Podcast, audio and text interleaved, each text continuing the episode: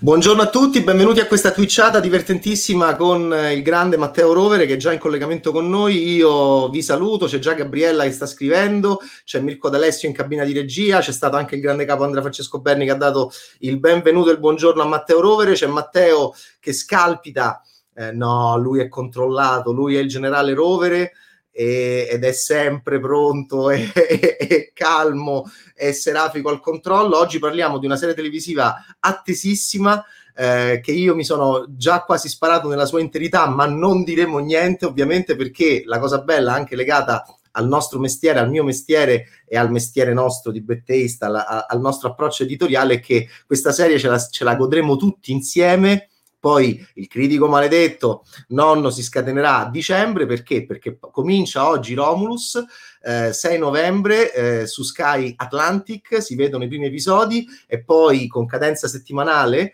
piano piano ce la spareremo tutta e poi il 4 dicembre ci sarà la grande chiusa e, e a quel punto ci scateneremo, passeremo tutto Natale e tutto, tutto il mese di dicembre a discutere e a commentare questa serie attesissima ispirata al Primo Re, eh, film del 2019 diretto da Matteo Rovere. C'è Matteo già collegato, state scrivendo già in tantissimi. Oggi io cercherò di parlare il meno possibile, farò le prime domande eh, per rompere il ghiaccio. Staremo molto, ragazzi, dentro Romulus.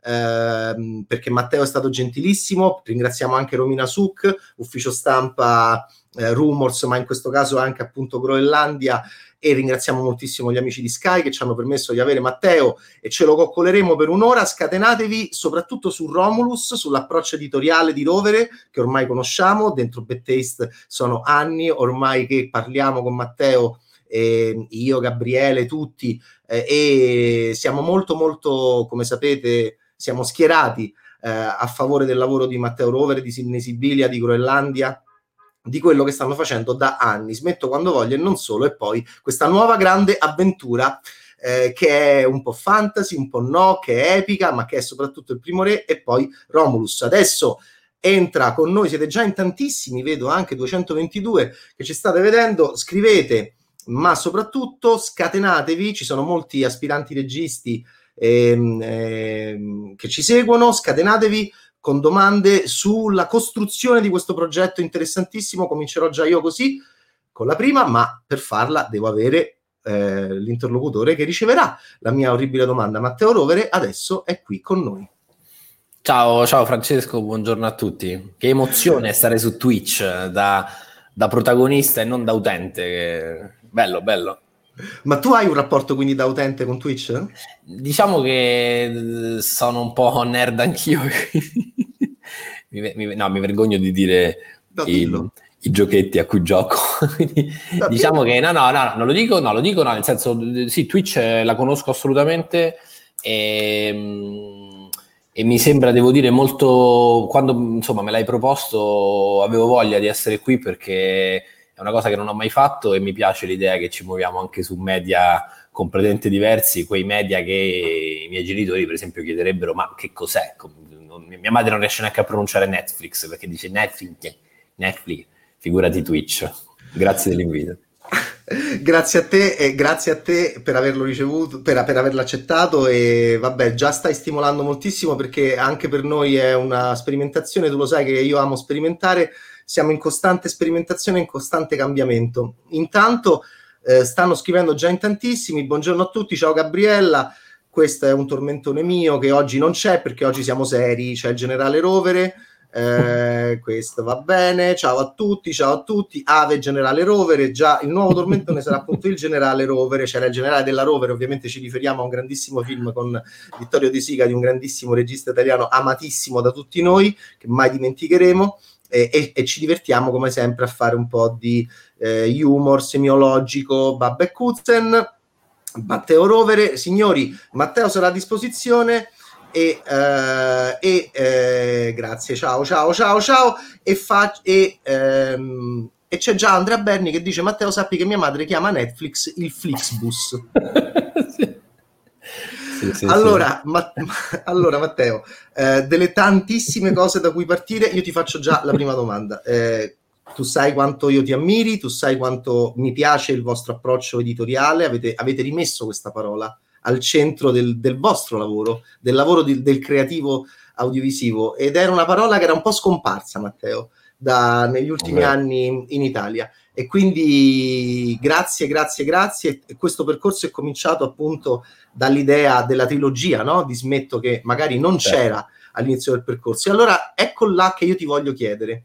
Eh, il primo re esce eh, quando c'era il cinema, va bene, siamo in un momento molto difficile e, e speriamo di uscirne eh, il prossimo anno, all'inizio del prossimo anno, quando, quando sarà. Ma il primo re c'era nel 2019 il cinema, esce al cinema, è già un'impresa epica perché è un film sulla fondazione, sul mito fondativo della, di Roma, che non è solo una città, che diventerà anche un impero, che diventerà anche un imperialismo, che diventerà Italia, che diventerà il nostro modo anche di essere conosciuti nel mondo e il nostro modo di penetrare il mondo quando tanto tempo fa noi eravamo gli Stati Uniti d'America, ce l'ha ricordato Rovere, cioè eravamo noi gli invasori, eravamo noi gli invadenti, eravamo noi quelli che arrivavano in Cina praticamente, eravamo noi quelli che facevano le fognature, eravamo noi quelli che facevano l'imperialismo, infatti Monty Python fanno una grandissima gag sull'imperialismo romano, non americano, in Brian di Nazareth. Ok, benissimo. Matteo, il primo re, eh, quando è che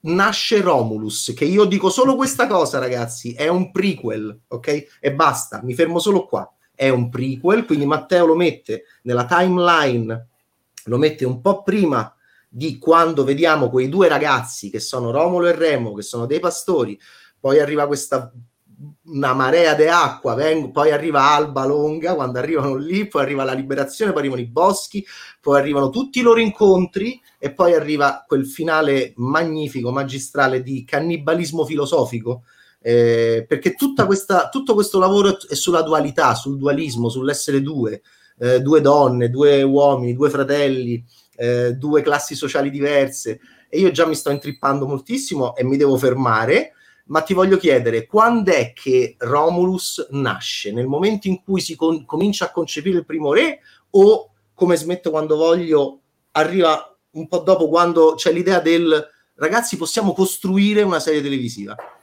È una domanda interessante, in realtà è successo di, in maniera un po' diversa rispetto a Smetto, nel senso che con Smetto quando voglio ci siamo approcciati al film e poi abbiamo ideato la saga, diciamo, a seguire, quindi ci, ci, ci divertiva con Sidney l'idea dell'universo espanso, l'idea di avere un mondo che avevamo creato di eh, come dire, giocarci sopra e raccontare sopra. Ehm, diciamo che invece in questo caso io mi sono approcciato alla leggenda della fondazione di Roma, a questo mito fondativo. Eh, mio papà mi aveva regalato un libro di questi un po' biechi che fanno, sai, dell'archeologia un po' romanzata, in realtà scritto però da un importante archeologo, e mi aveva affascinato l'idea di questo mondo arcaico, ma molto vicino a noi geograficamente, ma lontano e che apparteneva a un altro noi, no? ad altri noi, che erano noi, come dici tu, che poi avrebbero fatto una prima forma di imperialismo. E in questo senso Romulus è ancora più, diciamo, ficcante, nel senso che appunto oltre a tutta l'avventura l'azione parla proprio di potere, della gestione del potere, della genesi del potere e di tutto quello che poi creerà la, re- la leggenda che successivamente si svilupperà. Però pensa che ho immaginato la serie prima del film nel senso, mi, quando mi sono approcciato alla materia, ho detto sarebbe incredibile come diciamo, l'approccio seriale a questo tipo di racconto. Poi, però, mi ero innamorato di quel sentimento semplice, se vuoi, no? dei due fratelli, la protezione, il, che insomma è una roba,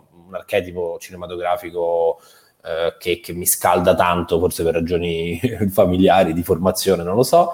E quindi ho fatto il film che invece da un punto di vista, come dici tu, del generale, del generale rovere e non della rovere, era un po' un approccio tecnico a una materia infinita e totalmente eh, complessa, complicata, alla quale appunto mi dovevo approcciare gioco forza con una struttura produttiva mastodontica, perché Romulus è una roba enorme quindi anche proprio la concezione è complessa, come si costruiscono i villaggi, come si fanno, chi chiami a farli, gli effetti, cioè aveva bisogno di un avvicinamento e non si poteva affrontare, nonostante io sia il nerd che ben conosci, non si poteva affrontare in maniera, eh, diciamo, dritta e diretta perché ci avrebbe assestato lui a noi un bel diretto e quindi l'abbiamo approcciato in maniera scalare in qualche modo e il primo re è l'avvicinamento a Romulus produttivamente come cuore sono due lavori diversi con due approcci diversi ma insomma se mi fai la domanda la risposta è che ho immaginato prima la serie del film Ok, e nella cronologia della roadmap della costruzione produttiva,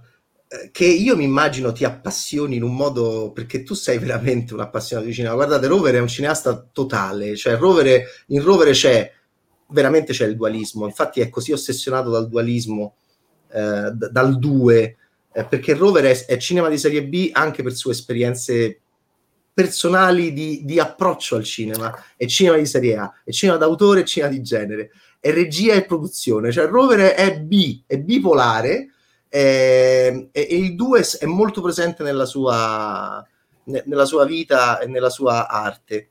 Eh, ma la, la roadmap precisamente com'è? Cioè, il primo re tu riesci a farlo, riuscite a farlo che già non è facile. Quando è che viene il semaforo verde, no? Il, uh, il semaforo verde è un termine tecnico. Quando è, quando è che c'è la green light? su Romulus, precisamente. Eh. Io me lo ricordo, però ricordalo a loro che seguono perché veramente è incredibile quello che tu stai facendo a livello editoriale. Guarda, hai, è, è, sicuramente un'idea editoriale e ti dico una cosa che mi fa ridere perché pensa che la mia professoressa di scuola mi diceva sempre quando interagivo, al tempo non, non, facevo, non, facevo, non, facevo, il regista, non facevo niente, stavo a scuola, mi diceva sempre rovere sia lode al doppio che non è disperazione. Che ho trovato sempre una frase affascinantissima di definizione perché lei mi diceva che ero caratterizzato da questo dualismo perenne, però un dualismo no, non disperato e quindi invito anche i ragazzi a coltivare quella che, che Omero chiama no, l'elemento multiforme di Ulisse, cioè non è che dovete essere una cosa sola per forza, quindi se avete più interessi, se avete due passioni, io ne ho due, la regia e la produzione, potete provare anche a farle convivere. Eh, detto questo, la roadmap, nella roadmap di Romulus ha aiutato tantissimo il, ehm, il, il risultato estero di, del primo re, nel senso che il primo re ha avuto una sua piccola circolazione abbastanza importante in eh, tanti paesi in Europa e nel mondo e questa cosa ha permesso di eh, mettere insieme con Catleia, con Groenlandia e con Sky quella struttura internazionale che ci ha aiutato a fare Romulus, che è coprodotto dall'Inghilterra, quindi in qualche modo eh, l'Inghilterra entra eh, ITV Studios, no? entra il coproduttore fuori dall'Italia subito nella produzione e questo ci permette di passare da una dimensione grande ma domestica, italiana, a una dimensione un po' più europea internazionale e quindi ci permette di mettere in scena poi le cose che, ci siamo, che, che volevamo mettere in scena perché chiaramente quel mondo che devi costruire lo devi proprio costruire, cioè col falegname, con la sega e col legno, nel senso che i villaggi sono stati realizzati effettivamente montati, poi smontati, modificati, bruciati. Eh, quindi c'era bisogno di, di, un, di grandissimi set eh, fatti all'interno di questi backlot vicino Roma che non si potevano ecco, concepire senza questo approccio eh, figlio dell'internazionale, diciamo. Ecco. La cosa bellissima del cinema di genere, Matteo lo sa benissimo, è, sono sostanzialmente i magazzini. Io cioè, lo, lo, dico proprio prima, il cinema di genere, no? Perché spesso ehm, ci sono appassionati di cinema di genere, buffa questa cosa, che non riconoscono anche il concetto stesso di cinema di genere, sono i magazzini. Sono i magazzini dove noi abbiamo degli oggetti, queste persone meravigliose l'hanno fatte costruire, eh, ci sono stati degli artisti che l'hanno costruiti, noi abbiamo questi oggetti e li andiamo a recuperare, capisci? E ieri ricordavo in una twitchata questo shock che ebbi perché il Goblin del primo Spider-Man di Sam Raimi eh, era uguale a una creatura che lui aveva usato nell'Armata delle Tenebre, era identico, l'aveva copiato, no? E allora io avevo detto, eh, c'era il magazzino, vedete questo è il cinema di genere, c'è il magazzino, diceva, vamma a recuperare questa cosa. E quindi, eh, per esempio, Rovere che cosa fa? Una cosa interessantissima, richiama degli stessi attori, per esempio. È come se per Romulus e gli cambia il ruolo. È come se lui avesse praticamente, io questo l'ho apprezzato moltissimo perché sempre dentro, stiamo dentro la costruzione, eh, stiamo cer- parlando molto della costruzione, perché è come se un'esperienza così difficile, così limite, così nuova per il cinema italiano, Matteo non volesse, volesse ancora avere, a- avesse voluto ancora avere vicino chi aveva partecipato, questa è stata la mia prima lettura, a una cosa così difficile, cioè l'hai richiamati Matteo. Però sai cosa, Fra, scusa, tutto giustissimo, scusa se ti interrompo, è che in qualche misura l'universo di Romulus è un universo gemello, ma non è lo stesso identico del primo re. Cioè, il primo re, quella leggenda la, mes- la mette in scena come reale in qualche modo. Quindi i personaggi di Romolo e Remo prendono vita nei panni di Alessandro Borghi, Alessio Lapice, eccetera, eccetera. E il, il Romulus è, è, è, parente di quell'universo e quindi in quella libertà diciamo mi sono permesso ecco come dicevi tu di, di richiamare anche altri eh, sergenti e colonnelli e tanti fanti che fanno parte dell'esercito ok allora eh, buongiorno a tutti volevo dire che Primo Re ha entusiasmato tutti a casa mia blast underscore lg e vai Grazie. e vai Eh, fra a volte hai detto che la scuola italiana dovrebbe educare non tanto sui registi, attori e scenografi quanto sui, più sui produttori, ma come si educa e cresce tale figura? Domanda posta a rovere. No, non anche a rovere, solo a rovere, perché io ho già parlato troppo. Eh, la figura del produttore, tu chiedi dove nasce il Rambo 69, ma eh, diciamo che il, secondo me, allora, alla scuola, eh, diciamo quindi alle scuole superiori, forse manca ancora un elemento che è la conoscenza del cinema. Eh, nel senso che se una persona, per esempio come Francesco, con questa cultura poliedrica legata alla storia dei film, eh, fosse chiamata dalle, dalle scuole no, a fare, come si fa l'ora di musica o l'ora di arte, si facesse diciamo l'ora di cinema, eh, che poi un po' si fa anche marginalmente, perché per esempio io, eh, anche questo è un altro racconto che faccio spesso, il primo approccio vero, vero che ho avuto ai film, nel senso il dottor Zivago, Full Metal Jacket, Apoc- Apocalypse Now, ce l'ho avuto perché il professor Virgilio Braconi della scuola media Giuseppe Gioacchino Belli a Roma, che faceva, diciamo, era un po', no pigro, però diciamo era un uomo che poi durante le lezioni aveva la, la, da una parte ci raccontava, era professore di musica, qui ti parlo della formazione del produttore, eh, professore di musica aveva la, la, diciamo, ogni tanto ci aveva da fare delle cose magari si metteva lì, leggeva eh, e ci metteva, ci piazzava nella famosa sala video a vedere i film. L'ora dura 50-55 minuti e quindi ci metteva seduti con queste VHS davanti a questa televisione e ci, e ci faceva vedere dei film.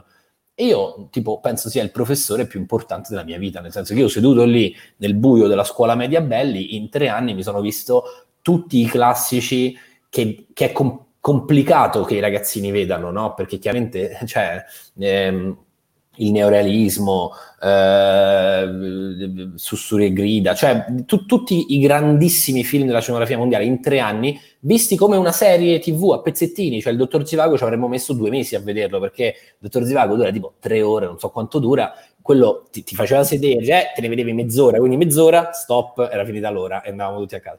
Nel tempo questa cosa però ti crea una formazione, quindi il film è un testo, esattamente come tutti gli altri, ed è un testo ed è un intratesto, è un, è un infratesto, quindi è un testo che si parla con altri testi, con i libri, con la musica, è un luogo che, che, che racchiude tanto e quindi l'idea che queste menti, no? le ragazze e i ragazzi che vogliono formarsi al nostro lavoro, e vi dico, vi faccio un appello voi collegati, 210 persone o quanti siete, 67. c'è un bisogno c'è un bisogno di, di, di, di, lavoratori, di mestiere nel nostro settore che è enorme. Cioè si dice sempre eh, no perché sai fai l'attore e poi non lavori. E insomma non è detto perché adesso ci sta tantissima serialità, ci sono tantissimi film, c'è un grande interesse. Io se avessi, io ho dei, dei bambini, gli consiglierei di fare lo sceneggiatore, cioè gli sceneggiatori bravi sono richiestissimi, pagatissimi, rarissimi complicatissimo averli, gli attrezzisti, un attrezzista non si trova, è peggio dell'idraulico, non lo trovi manco morto un attrezzista bravo, perché sono pochissimi, macchinisti, elettricisti, cioè è un lavoro molto, molto grande come possibilità, con centinaia di migliaia di addetti, e nasce a scuola, al liceo, all'università, quando eh, i ragazzi sono messi e devono essere messi a contatto col testo filmico. Il problema è quando tu parli con l'allievo anche del centro sperimentale, che è una scuola diciamo di alta formazione, e non sa chi, chi è Godard è un problema perché chiaramente eh, c'è bisogno del rapporto col testo e quindi secondo me si educa e si cresce il produttore da, da, subito vedendo i film. Quindi il consiglio che vi do, volete fare i registi, volete fare i produttori, volete fare gli autori, gli sceneggiatori, guardate i film. Cioè chiamate Francesco, gli dite Francesco ci dici 20 film che non posso non aver visto se mi voglio approcciare a questo lavoro. Lui vi manda una lista su Bad Taste, i 20 film da aver visto per forza, che partiranno da Griffith e arriveranno fino a um, Greg Araki, vi vedete questi maledetti film e state dentro qualche cosa, state dentro un racconto tridimensionale che, riguarda, che, che rimbalza continuamente. Ovviamente voi Francesco lo sa benissimo, ogni film che io faccio, che noi facciamo, per quello mi piace che Groenlandia sia una factory in cui c'è scambio fra le persone, poi io voglio bene a tutti i miei colleghi, cioè io voglio bene a Guadagnino, a Mainetti, a Garrone, tutti quelli più bravi di me, meno bravi di me, tutti bravi, cioè mi piace tantissimo che esista un mondo che poi si parla, che comunica, che interagisce. Non a caso io produco i film degli altri, perché mi piace che sia un laboratorio e penso che il, il film sia proprio questa cosa qua, sia una continua interazione fra le persone che si influenzano. Eh, quindi il consiglio è vedere i film. La scuola è vedere i film. Io e Matteo siamo separati alla nascita, non è che ci frequentiamo tantissimo, però quando lo sento parlare, guarda, Matteo, io, io, non lo vedo da una vita, non lo vedo da una vita. Lo sai che cosa faccio io? Lo sai che io vengo attaccato da chi vuole fare il critico cinematografico? Lo sai qual è il paradosso? E io dico sempre il paradosso del nonno, perché io ormai mi definisco nonno. Il paradosso del nonno, io ho dieci anni più di Matteo, il paradosso del nonno, sai qual è? Citando Tenet, ovviamente scherzando con Tenet, il paradosso del nonno, Matteo, è che io ricevo queste persone che dicono voglio fare il critico, io dico lo sai qual è il paradosso del nonno? Che quando io ero giovane c'era più spazio nel giornalismo cinematografico e il sogno era fare cinema. Lo sai qual è il paradosso oggi? È esattamente quello che ha detto Rovere. Guardate, noi non ci parliamo mai, io e Rovere. Io dico, lo sai che oggi è molto più facile fare lo sceneggiatore, non lo, fu- non lo fare il critico. Che tranne Berni non esistono più gli editori che ci pagano. No, no, questo sto parlando della mia categoria ah, no, e, io certo. so, e io lo so. Cioè, noi non, eh, ed è molto più facile fare lo sceneggiatore. Poi lui ha citato i macchinisti, gli attrezzisti. Non parli, io quando dirigevo una squadra di cinema che Matteo c'è che veniva, eh, la, la, la, classe, la nostra classe che io adoravo, infatti con i genitori quando venivano a iscrivere, ero molto pro, era quella di tecnica del suono, perché più tu sei specialistico, più tu hai una buona scuola con buoni insegnanti. Noi avevamo Tullio Morganti, capirai che era proprio top. il top del top del top, e questi lavoravano tutti. Io dicevo ai genitori, fallo iscrivere. Erano scene buffissime, sembrava uh-huh. smetto quando voglio. I, I, figli volevano fare i registi, e io mi guardavo i genitori e facevo, fagli fa tecnica del suono, con i figli che facevano, no! E io facevo, questo lavora, eh. Tra un anno lavora, tu fai un investimento su di noi, che è una scuola privata quindi ha ragione Rovere, occhio ragazzi che il prodotto audiovisivo si è moltiplicato e allora io e Rovere siamo basic, se il prodotto audiovisivo si è moltiplicato è un'equazione matematica, c'è qualcuno che lo fa sto prodotto audiovisivo e quindi certo. serve gente che fa il prodotto audiovisivo. Per, per, per esempio, um, la figura dello sceneggiatore, voi non sapete quanto è richiesta oggi. Un tempo era quello sfigato che uno diceva no, non lavorerà mai, il regista guadagna anche di più. Lo sceneggiatore oggi è richiestissimo e poi c'è bisogno di storie e c'è bisogno di approccio editoriale. Lo sceneggiatore deve essere elastico, coltissimo e, e sei d'accordo Matteo che vogliamo dire fate gli sceneggiatori perché oggi c'è molto lavoro da fare per gli sceneggiatori ma tantissimo c'è, c'è moltissimo lavoro da fare hai ragione tu che lo sceneggiatore deve, deve, avere un mondo dentro perché poi di questo mondo prende la punta no, dell'iceberg nel senso che la cosa più bella delle riunioni di sceneggiatura è sentire anche no, l'interazione con tutti gli autori, sentire tutti gli elementi che vengono messi dentro. Per esempio su Romulus io ho, l'ho scritto con Guido Iuculano e Filippo Gravino, che sono due eh, menti magne di, del, de, de, ma della cultura, della conoscenza dei film, della conoscenza dei libri. Eh, abbiamo, hanno portato dentro tantissimi riferimenti che per esempio sono legati al Mahabharata che è diciamo una, una, una sorta di Bibbia in, della cultura indiana cioè ci, ci, c'è, c'è, veramente la possibilità di esprimere se stessi in una maniera tridimensionale straordinaria. Poi Francesco, tu che scrivi e fai comunicazione lo capisci perfettamente.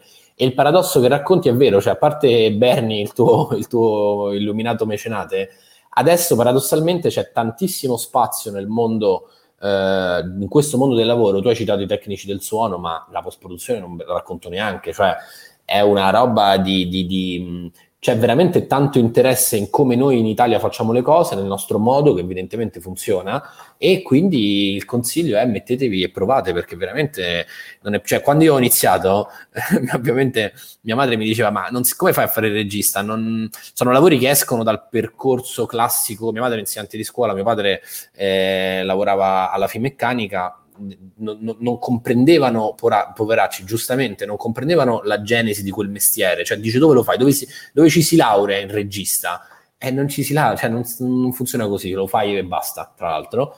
Eh, però ovviamente quella difficoltà che potreste trovare nelle vostre famiglie è normale, è comprensibilissima, contrastatela col lavoro, cioè mettetevi a provare a lavorare, eh, per esempio c'è un ragazzo con cui noi abbiamo collaborato che ho conosciuto a casa di Francesco facendo un'intervista perché era il ragazzo che stava dietro la telecamera a fare il video. lui giustamente si è buttato lì, ha fatto una cosa intanto semplice, però da cosa nasce cosa, piano piano ti inserisci in un mondo che, che è molto molto appunto che ha, bisogno, lo dico come veramente lancio, lancio, un appello perché ho proprio la sensazione netta che nei prossimi 5-10 anni se teniamo duro ci sarà un po' un'esplosione, si, si manterrà questa situazione di grandissimo lavoro e quindi c'è, c'è possibilità.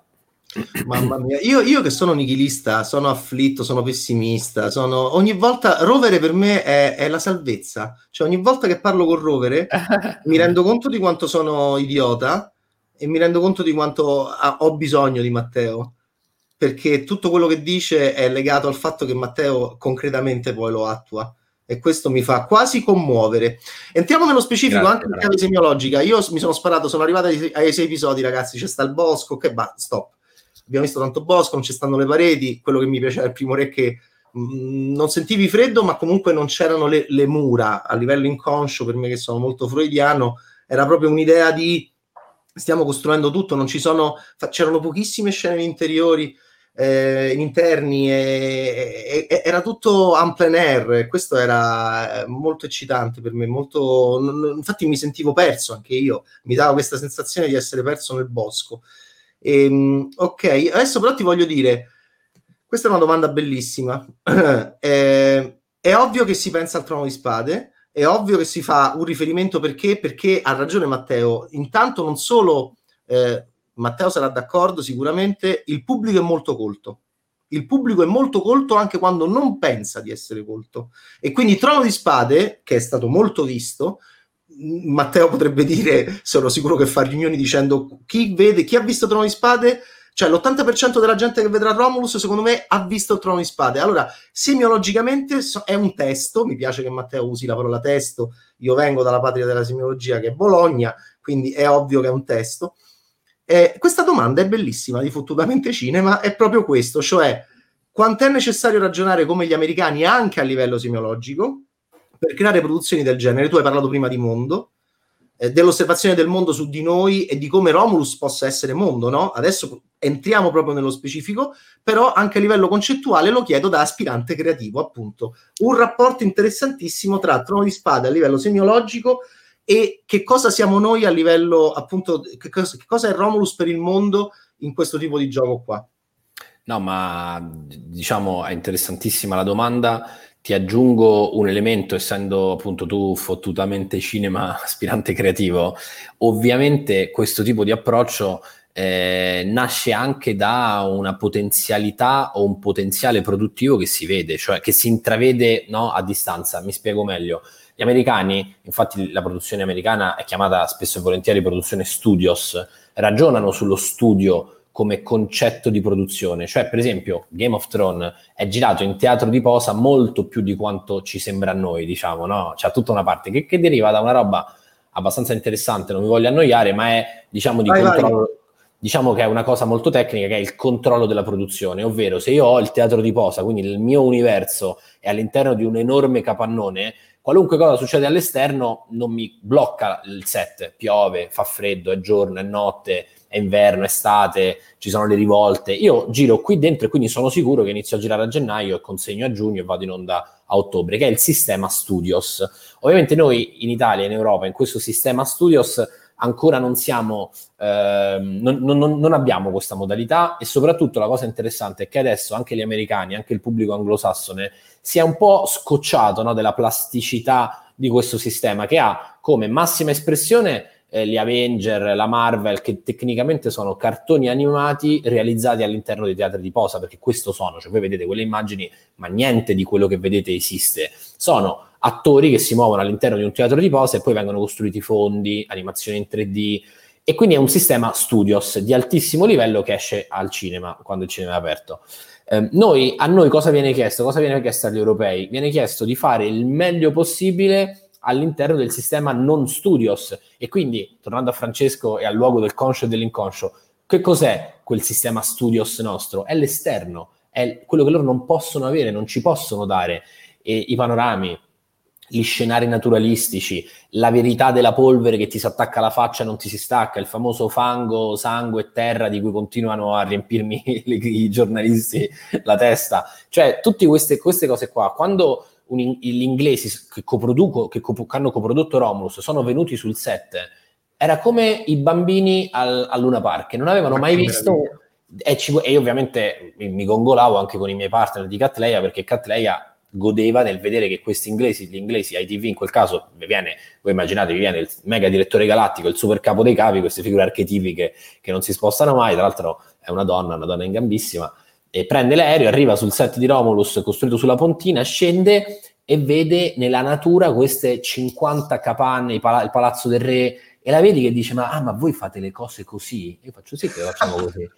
Ah no, perché noi, eh, e loro hanno, loro hanno, fatto tante altre serie, Britannia, ti fanno vedere le, loro strutture, sono delle strutturine piccole e c'è tantissimo teatro di posa, cioè non esiste che loro girano gli interni della casa del re nella casa del re, come abbiamo fatto noi, cioè noi abbiamo costruito la casa del re, che costa come un palazzo ai Parioli, l'abbiamo costruita, ci abbiamo girato dentro le scene, che per loro è una follia, perché dice, ma se piove, se non piove, cioè se piove faremo che piove, non, lo so, non me ne frega niente.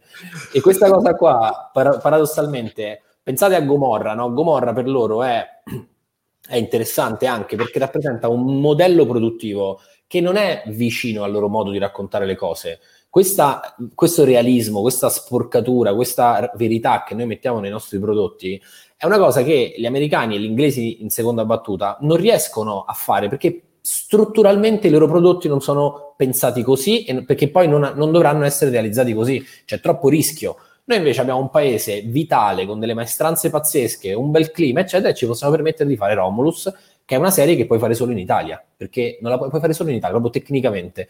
Questa forza straordinaria, tornando alla domanda di fottutamente cinema, ti dice che tu puoi costruire un mondo se pensi e ritieni che poi questo mondo si possa realizzare nel tuo di mondo.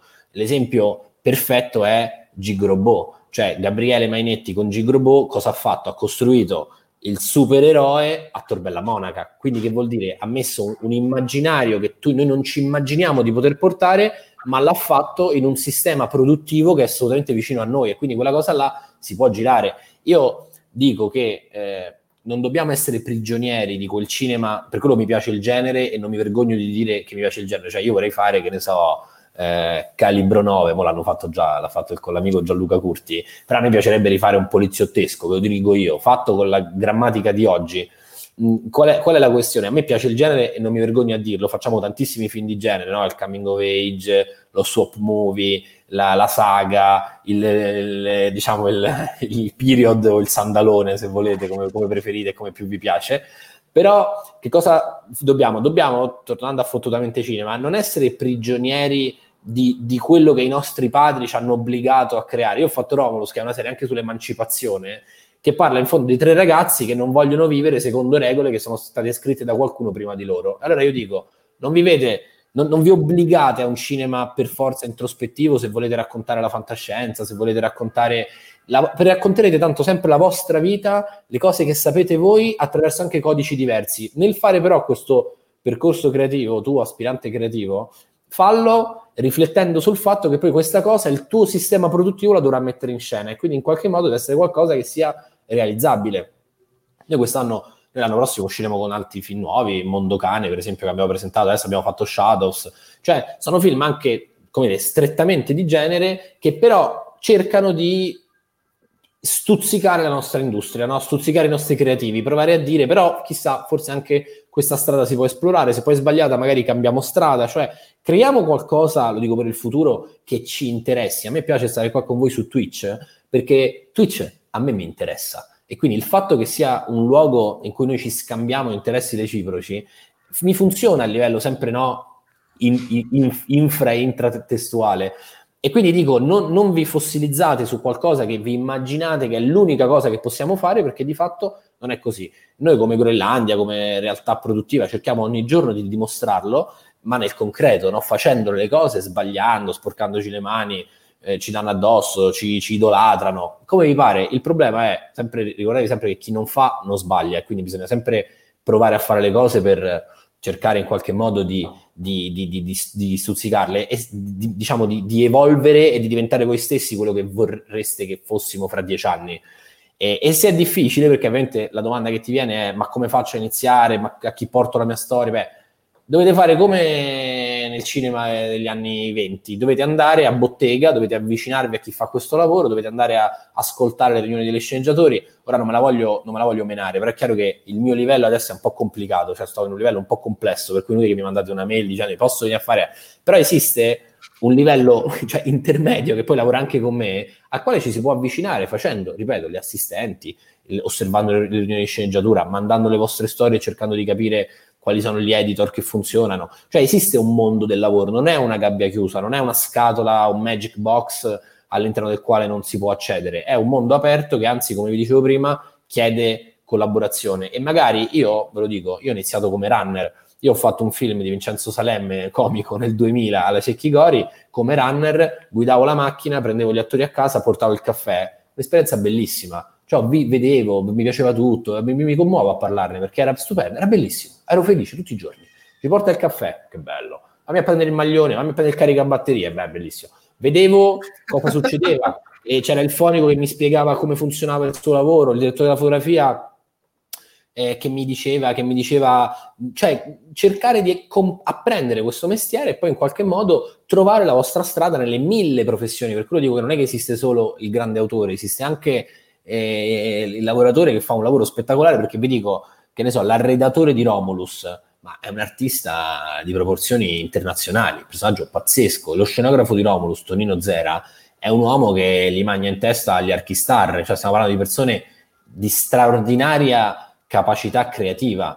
Bisogna piano piano trovare la, la vostra strada bisogna anche farli tornare a lavorare. Infatti, una delle cose buffissime, bellissime di Gig, no, dell'esperienza che tu hai citato, era stuntman che erano commossi perché tornavano a lavorare. No? Allora abbiamo questa, noi siamo il cinema italiano, noi siamo un grande cinema, uno dei cinema più importanti della storia e uno dei cinema più attivi. Sidney Sibilia una volta a un convegno disse ragazzi, ma che è sto mortorio? Ma scusate, ma andate a chiedere in Bulgaria, andate a chiedere in altri, in, altri, in altri stati se hanno una storia come l'abbiamo avuta noi. Ecco, diciamo che Sibili e Rover in questo eh, servono soprattutto a, un, a, a me, eh, che sono uno stupido pessimista, molto spesso appunto a pensare appunto a guarda che in realtà, in realtà il discorso è molto aperto. Poi quello che ha detto Matteo sulla fisicità, noi siamo un paese fisico, un paese fisico di roccaforti, di castelli, di paesi, di strade, di monumenti, tutto ciò proprio perché non è virtuale può essere assolutamente reso cinema, no? Reso, reso certo. fantasy, reso, reso genere. Molto interessante. Ragazzi, eh, qua con Matteo eh, si potrebbe stare una vita, state facendo delle domande molto belle, ecco, me le so già perse, però la prossima eh, è, è, è, è, intanto, intanto eh, voglio dire che lui ha parlato di giovani, allora voglio dire che l'unica cosa che possiamo dire Andrea Arcangeli, Francesco Di Napoli, Marianna Fontana sono i tre di cui parlava, eh, di cui parlava eh, Matteo, rispettivamente Iemos, Viros e Ilia. E, e attenzione che appunto c'è anche da parte di Rovere una bellissima utilizzo di attori giovani che abbiamo già visto in altri testi, va bene? Andrea era molto interessante in startup di, eh, di Alessandro Dalatri, Francesco Di Napoli era dominante nella paranza dei bambini Claudio Giovannesi e, e Marianna, vabbè, viene da Indivisibili appunto e eh, sappiamo benissimo, ecco, vedete anche la, la capacità loro di, di prenderli, di costruire questa storia su questi giovani, poi come si ricollegherà con il primo re? Attenzione che è un prequel, attenzione che è un prequel e vedremo e vedrete. Allora, eh, domande molto sul rapporto tra Italia e estero, anche Agente Cooper, ma diciamo che Matteo ha risposto, noi siamo hot, Matteo dice che siamo hot, siamo ricercati, possiamo fare questi lavori, Romulus nella prova, non sono parole, è una concretezza. Oh, andiamo un po', diventiamo un po' carandiniani. Quanto gli, quanto gli studi di Andrea Carandini o altri ti hanno influenzato nella realizzazione di Romulus? Ad Maiora 8. Guarda, è chiaro che mi diverte tantissimo ogni tanto, anche se lo faccio poco perché non ho tanto tempo, leggere i commenti no, nei blog di archeologia in cui no, dice il primo re non è, non è attendibile, è attendibile, è un po' attendibile.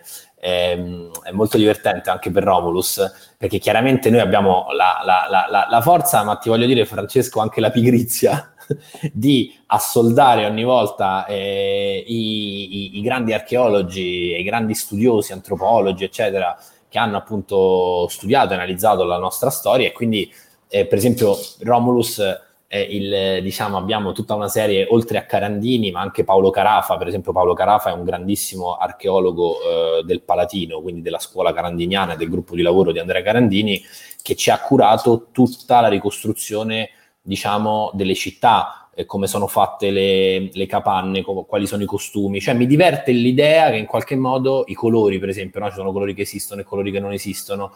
Mi divertiva l'idea di affidare anche a tutti gli archeologi, insieme agli scenografi, il, il, il, il dovere e la responsabilità di decidere come mettere in scena le cose di un mondo che evidentemente non si conosce, non si conosce fino in fondo e del quale non sono rimaste tracce archeologiche concrete. Un altro, per esempio, è stato Valentino Nizzo, che è il, direttore del museo di Valle Giulia, del Museo Etrusco, che è probabilmente la collezione più importante di reperti rupestri e, diciamo, ovviamente no, l'epigrafi, eh, reperti funerari e tutto quello che ne consegue del, dei, dei, dei, periodi diciamo dal, da, da, dall'ottavo secolo al quinto secolo a.C. e lui ha curato tutta la realizzazione dei suppellettili, delle armi, la forma delle armi.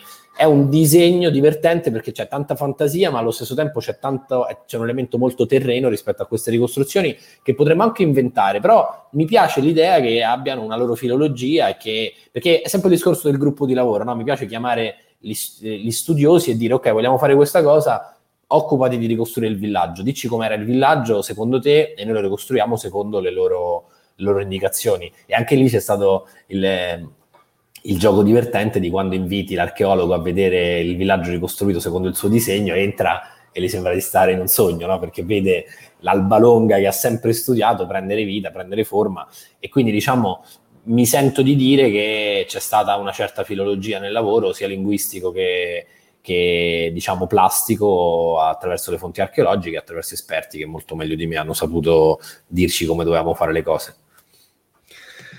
Guarda questa, come mai la scelta di un cult degli anni 80 shout eh, rifatto da Elisa in sigla eh, per Romulus in apertura? Eh, guarda, è un discorso, diciamo, emotivo, anche là ipertestuale, nel senso mi divertiva molto l'idea che una serie così radicata nell'arcaicità, nel mondo antico, avesse come sigla d'apertura una, una, una, hit, se vuoi, di un tempo un po' vicino al nostro e un po' lontano, diciamo un, un, pezzo vintage che a me mi emoziona molto. Mi piaceva l'idea di farlo cantare da una donna e Elisa ha una voce straordinaria e ha accettato diciamo, la proposta, però è un po' qual è il, il, diciamo, il meta significato di questa scelta?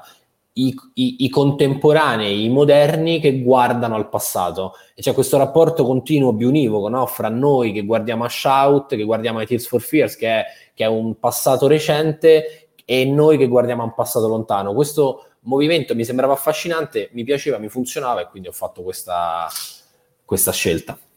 Peraltro sono i più... Fi- è il gruppo, ragionavo l'altro giorno, proprio perché sto, sono arrivato all- all'episodio 6 e c'è sempre Lisa e mi piace molto la sigla. Sono, sono, un gruppo con bellissime cover collegate al cinema, se ci pensi, perché anche Damien Rice è alla fine di Donnie Darko con Mad World, che era dei, dei Tears for Fears. Quindi proprio cioè... è, è buffo come sono, come sono fighi, che grande gruppo. Io poi li amo moltissimo. Li amo moltissimo. Ok. Ragazzi, ammazza, uh, si parla di Shadows, Mondo Cane, tante domande pure, ma ragazzi, io lo dico, stiamo, cioè, voglio, voglio stare su Romulus perché gli voglio bene a questo e eh, quanto si diverte poi Matteo a fare cinema. Lo sentite quando parla, che io me lo immagino, lui è felice, è felice, come tanti cineasti eh, che amiamo, cioè è proprio felice di quello che fa, io sono felice quando... È vero, mi diverto tanto, hai ragione si diverte tanto e, e, poi appunto sta sentendo il momento, no? Matteo ha fatto il runner, Matteo è uno shooter, Colorado gli ha dato l'opportunità ragazzino di fare un film da shooter, altri avrebbero detto no, io lo shooter non lo faccio, mi piace, ma infatti a me mi ricordi tanto John Landis, che è il mio regista preferito, che faceva il cascatore da cavallo da ragazzino, nei, nei film, negli spaghetti western in Almeria, in Almeria girati, capito? Eh e poi è andato a fare Blues Brothers, cioè questi a me mi piacciono, questi qua, questa questa entrata nel cinema, no? E, che sembra proprio un, un, un romanzo di Dickens. Ok, allora. allora, eh, chiedo a Rovere eh, addirittura parallelismi con Suburra come faccio a girare un film senza mezzi? Eh, allora, eh, metti, metti, una parola per me, buona. Ragazzi, tutti dovete attaccare Rovere, però Rovere l'ha detto, adesso Rovere ha una struttura, ormai molti già, io già poi ho fatto troppo, io già gli ho mandato addosso tipo 20 persone, una l'ha citata pure poco fa, quindi io, io finisco, se no Matteo mi toglie il saluto. Ok? Ti mando la lista per fare la produttrice, sarà tutta sbagliata, eh, perché sarà mia, poi poi appunto ti, ti, ti, chiedila anche ad altri. Eh. Allora, eh, tutti, oh Matteo, hai detto sta cosa della lista, mo mi chiederanno tutti la lista e io ve la do tutta sbagliata, la faccio diversa ad hoc sbagliata, così no, no, se no il rovere mi viene a menare perché il rovere è no, per la devi farla, devi farli la, la, lista, Francesco, è un tuo dovere, tu, tu sei un divulgatore, devi dirci cosa dobbiamo vedere, che dobbiamo fare. C'è su, chiedo a Berni, ce l'abbiamo la rubrica i consigli di Alò del mese, cioè guidaci in questo universo confuso di mille, mille, mille testi e film. Ma se gli rompo le scatole da cinque anni, che è un miracolo che mi sopportano, Berni, so anni e anni e anni che tu vuoi pure che gli faccia la storia del cinema. Ok, ragazzi, allora, uh... Never Give Up, grande positività di Rovere, trasmette Rovere positività pazzesca, appunto uh, ok, ok, sto cercando anche domande appunto che non, si, che non siano troppo spoilerose.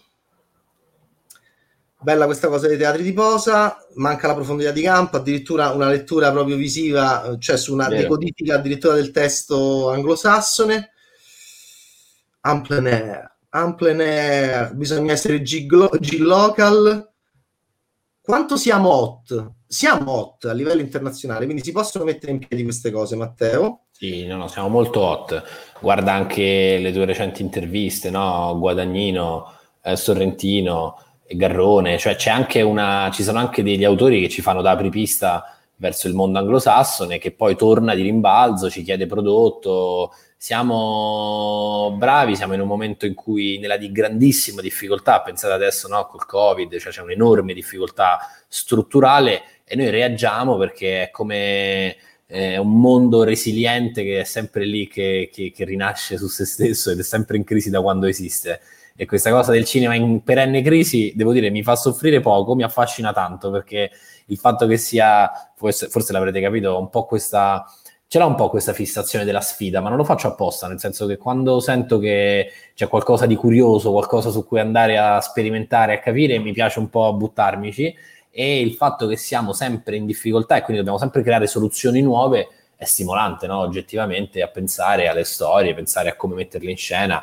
I film hanno dei budget molto diversi, c'è il film piccolo, il film grande, il film grandissimo e dobbiamo aprirci no? agli altri, all'industria, a comunicare e anche rispetto ai film che citate, agli altri film che ho fatto, guardateli e fateci sapere che ne pensate. Adesso usciremo su Netflix con il film di Sydney, l'incredibile storia dell'Isola delle Rose, la Belva che, esce, che abbiamo fatto con Warner e che esce con Netflix, insomma, l'elenco è lungo, però ecco, sono tutti tasselli di un'idea eh, comune che è l'idea di Factory, che è quello che, che insomma, e tu dici bene, sono felice perché era quello che volevo fare quando ero piccolo, quindi riuscire piano piano a realizzarlo mi, mi riempie di gioia. Che rapporto hai tu col bosco? Adesso è il momento nonno psicanalista, eh, all'improvviso così stiamo, siamo molto editoriali e mh, mm, semiologici, adesso invece via, torniamo, entriamo a gamba tesa, perché Homo homini lupus, uno, il, il, corto che ti, fa, ti rende noto nell'ambiente e che ti apre molte porte, già con un Filippo Dimmi sconosciuto, è il corto di Matteo dove c'è già il rovere, perché questo matto fa un corto su un partigiano che viene torturato dai nazisti, è un ragazzino, eh? cioè questo è il corto di rovere, quindi c'è la storia, però c'è il bosco. Io, io, sento una tua attrazione fortissima nei confronti del bosco. Che ah, è, chiaro, è chiaro che... Eh, eri no. cappuccetto rosso da piccolo, cioè hai avuto un'esperienza che ti ha segnato nel bosco? No, sì, non bella, so, è mica un trauma. Non so, non so, Francesco se ero cappuccetto rosso, è chiaro che il bosco ha quella componente no, emotiva, un po' mistica, un po' misteriosa, che è di tutte le culture, ma che è vicinissima al nostro mondo, cioè uno di quegli archetipi grandi nei quali ci, ci, ci rifugiamo e dal, dai quali fuggiamo e, e, raccontarlo è vero che in, tantissime, in tanti lavori che ho fatto ha una componente importante c'è nel, nell'episodio pilota di Romulus c'è Francesco di Napoli Viros che a un certo punto dice eh, il bosco è infinito non, non, non, non, sappiamo non riusciamo a capire dov'è la fine del bosco è come il mare no? per loro è questa distesa d'alberi che non finisce più nel quale si, si si, si, nasconde l'ignoto, il mistero, si nasconde il pericolo anche. E, e, e, devo dire che in Romulus il rapporto col bosco è centrale in maniera proprio sistematica perché voi, insomma, proprio gli archeologi ci hanno passato un po' no, questa struttura narrativa per cui Roma è la sintesi tra bosco e città, cioè il bosco con i suoi abitanti, con le sue storie, con i suoi misteri come direbbe Dante Alighieri, si inurba, no? cioè si porta dentro la città, si fa città. Non a caso, per chi di voi è romano, ci sono tantissimi quartieri di Roma che hanno un'origine, eh, diciamo, fl- fl- flo- floro-vivaistica, in qualche modo, botanica. Hanno un'origine botanica e prendono il loro nome da piante, proprio. Perché questo? Queste sono vicende millenarie che ci raccontano proprio di come a un certo punto il bosco si è strutturato, si è fatto eh, città, si è fatto villaggio e ha portato le sue regole e quello che vedrete in questa serie è esattamente questo, come il bosco e la città si combattono e qual è poi quella forza generatrice, rivoluzionaria, femminile, mi viene da dire, infatti l'ho incarnata con il femminile continuamente, che genererà Roma. Allora, vabbè, adesso mi inviti a nozze, il femminile era enorme dentro il primo re in, in termini appunto di ehm, soggetti all'interno della, del, della, della città, dell'urbe, eh, legati al rapporto con, eh, il, con il divino, con il mistico, e la grandissima Tania Garriba, nominata al David di Donatello come miglior attrice non protagonista, la strega, tra virgolette, che loro si portano dietro, che è fantastica l'idea che se la portano dietro e hanno paura, sono atterriti. La potenza, del, la potenza del femminile, poi appunto la grandissima Pellegrino che entra in scena e cazzia eh, selvaggiamente i due maschietti, quindi, ehm, quindi la, la, componente femminile era molto presente nel primo re, qua in questo caso io non voglio spoilerare, però voglio dire che ci sono due mamme rome, va bene? Due mamme rome, me, so, sono impazzito proprio su questa idea delle mamme rome. E, e, vedi quanto anche la nostra città, Matteo, è veramente... Ma sì, certo. Ma infatti se ci pensi, Roma è anche... Roma è tutto sul due. Roma c'è anche la Chiesa e lo Stato, c'è il, il laico, il laico e il, il religioso. Eh, effettivamente Effettivamente... La, la, la, cosa interessante che mi fa pensare aver fatto Romulus, aver fatto il primo re, cioè cosa mi porto alla fine di tutta questa esperienza mostruosa a casa?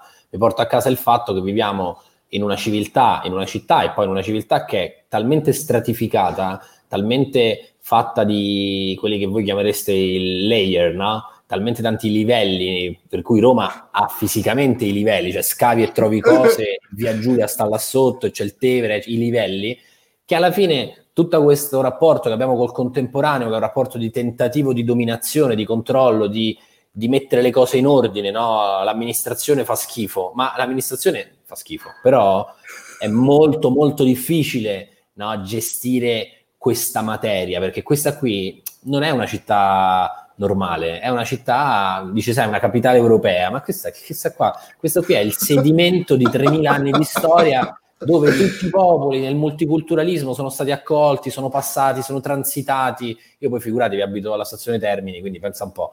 Diciamo, c'è, c'è questa, è, è, immaginatevi che siamo un'isola, un'isola dentro un fiume umano e di storia e cerchiamo di prendere questo fiume di natura, di cultura, di, di, di individualità e cerchiamo in qualche modo di contenerlo e, e buttarlo nel secchio e mettere, pulirlo e dargli una sistemata e dare bene, molto lodevole, molto giusto, ma ti dico che quello che ho ricevuto io dopo tutto questo percorso è una grandissima pacificazione col contemporaneo, nella sua dimensione complessa, autodistruttiva, tragica anche, perché noi viviamo un contemporaneo che è iper tragico, continuamente tragico, continuamente arrotolato su se stesso, complesso. Allora dico anche, interrogatevi, fatevi delle domande, leggete, cercate di capire cosa succede, ma combattete la realtà, il giusto, cercate anche di capire che siamo un sistema di segni in continuo mutamento, in continua evoluzione e di fatto questo sistema di segni siamo noi stessi, ce lo portiamo addosso, ce l'abbiamo sulla pelle che lo senti proprio. E in questa storia ho provato a raccontarlo, ho provato a raccontare come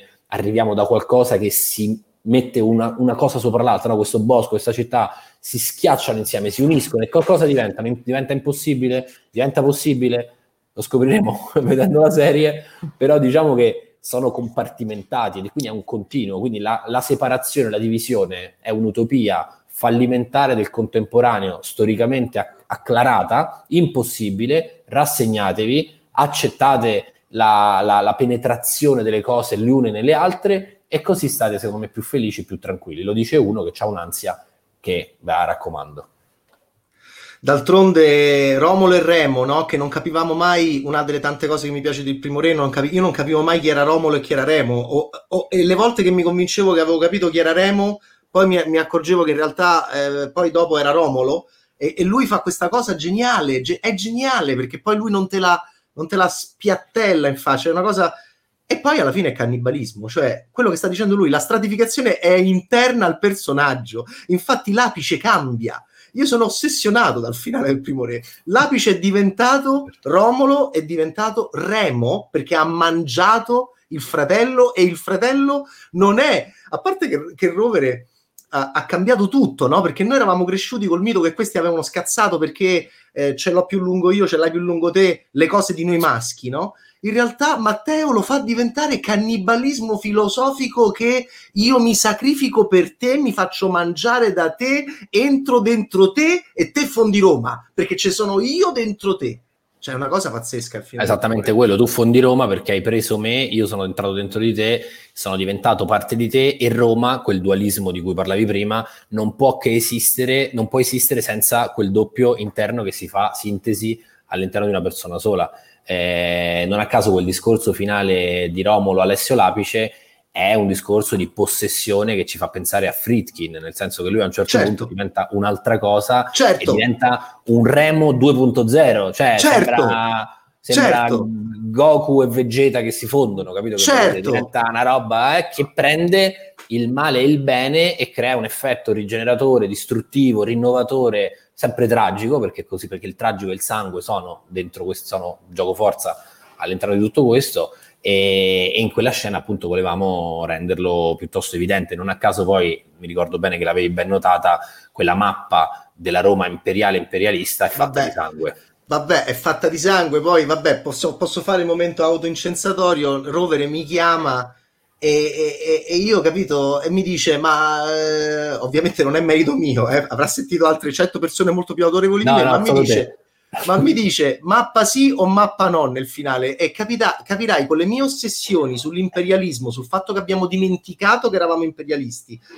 Guarda, queste cose state io, io e Rovere poi siamo sempre separati alla nascita, cioè queste cose le sta dicendo anche su una pacificazione legata alla contemporaneità che tu assumi attraverso uno studio e una assimilazione della storia, del nostro passato, e nel momento in cui Matteo mi dice, Francesco, ma secondo te mappa sì o mappa no nel finale? Io gli faccio mappa sì, ma non solo perché siamo cresciuti con Indiana Jones e ci piaceva vedere il momento in cui Spielberg faceva vedere il viaggio di Indiana con la mappa, ma perché eravamo gli Stati Uniti d'America. Cioè, certo. dire oggi agli italiani, ci sono tanti italiani anche giovani che dicono che, anco, che, che, figli di un retaggio dicono gli Stati Uniti fascisti, imperialisti. Guarda che lo eravamo anche noi. Questo ti, fa, ti cambia la testa. Eravamo noi loro, certo. tanto tempo fa. Ed è il motivo per cui forse oggi non lo possiamo più essere, perché lo, lo eravamo. E, e, questo è, è, molto molto affascinante. Vabbè, con Matteo si, si parla di massimi sistemi fondendo anche Dragon Ball, come avete sentito, con, con uh, Carandini, con Roma e col cannibalismo. Il femminile è, è ragazzi, è debordante. Eh, vorrei tanto parlare degli attori, ma questo è, è, già un altro Twitch perché ci sono veramente degli attori. Non solo c'è questa ideuzza non male di richiamare, di richiamare, di richiamare, di richiamare sul luogo del diletto, non del delitto, persone che hanno partecipato all'esperienza e dargli un altro ruolo e sto pensando a Massimiliano Rossi, sto pensando a Gabriel Montesi che abbiamo visto eccezionale in Favolacce, che guardate quanto sarà forte in Romulus, non lo dimenticherete. C'è anche, c'è anche un attore super cult che è Martinus Tocchi, che ti invito poi ad andarti a cercare, che tu hai già visto arrivando alla 6 ma non hai riconosciuto perché è sotto mentite spoglie. Ok, ok, eccolo Rovere che si diverte. E, un mm, easter egg umano. Mm, fantastico. Abbiamo un grande Emilio De Marchi, insomma ragazzi, ci sono... Eh, non lo so, io sono impazzito anche per... Eh, Sergio Romano. Sergio Romano eh, vi entrerà dentro in un modo incredibile nel ruolo di Amulius. E, e vabbè, eh, Bernie, Bernie ci dice stop perché Matteo è buono. Eh, vabbè, però eh, lo so, time out, time out. Ok, ok, allora dobbiamo salutare Matteo. Matteo, devi tornare. Ti piace Twitch? Guarda quanto è figo. Ah, tantissimo altre... Twitch. Anzi, se, me, se, possiamo fare una diretta in cui non mi devo mettere sulla scrivania, ma sto sul divano a casa, è perfetto. Mi metto là, facciamo un'ora. no, no, grazie, grazie. Sei stato gentilissimo e devo dire mi diverte aver fatto una prima esperienza con Twitch. È bello che ci sono queste che con Andrea tu insomma esplorate questi canali di comunicazione e di racconto. Quando Romina me l'ha chiesto ho detto Twitch subito, subito.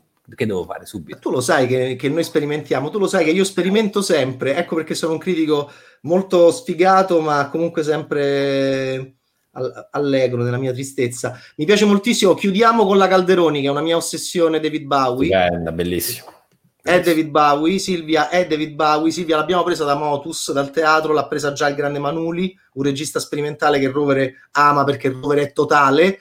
Eh, però scusa Berni, ma sulla Calderoni è una mia fissa e l'idea che Calderoni, vabbè, basta. Non spoileriamo, stata... però ne, ne, ne, farà, ne farà Calderoni in questa serie. Silvia Calderoni, ragazzi. Silvia Calderoni è il nostro David Bowie. Ce l'abbiamo. Ok, ok, ok. Ascoltare Matteo è sempre bellissimo. Dobbiamo vederlo in italiano o in proto latino. Vai, Rovere, buttati. Eh, lo, lo, dovete vedere in proto latino con i sottotitoli oppure lo potete vedere prima in italiano e poi ve lo rivedete in proto latino senza sottotitoli per fare un'esperienza immersiva e pazzerella. Siamo arrivati a 342, ragazzi. Eh, è sempre bellissimo stare con Matteo perché Matteo Rovere è veramente ciò che io, eh, diciamo, è la concretizzazione di ogni mio sogno erotico, semiologico legato al cinema e al prodotto audiovisivo. È la concretizzazione, va bene? Eh, lui e le persone che, che, lavorano con lui e che vivono con lui anche. Senti, sto Davide Donatello che c'hai dietro, che è? Diccelo. Oddio, che vergogna. Ehm, miglior, miglior produttore per il primo re. Ok, ne ha 23. La fotografia di Daniele Cipri, il suono e miglior produttore. E Matteo ce l'ha lì. Siamo stati anche a casa di Matteo Rovere. Avete un po' spiato la casa di Matteo. Grazie, Matteo. Mia, un abbraccio. Sì, sì. Un abbraccio. Grazie, grazie a te, Francesco. Un salutone a tutti. Un salutone a tutti, siete stati fantastici. Grazie Berni, Ciao. grazie Mirko, grazie Romina, grazie Grellanda, grazie Sky. E stasera i primi due episodi e poi senti Matteo, devi tornare. Tornerai a, a dicembre. Un bacio a tutti. Ciao.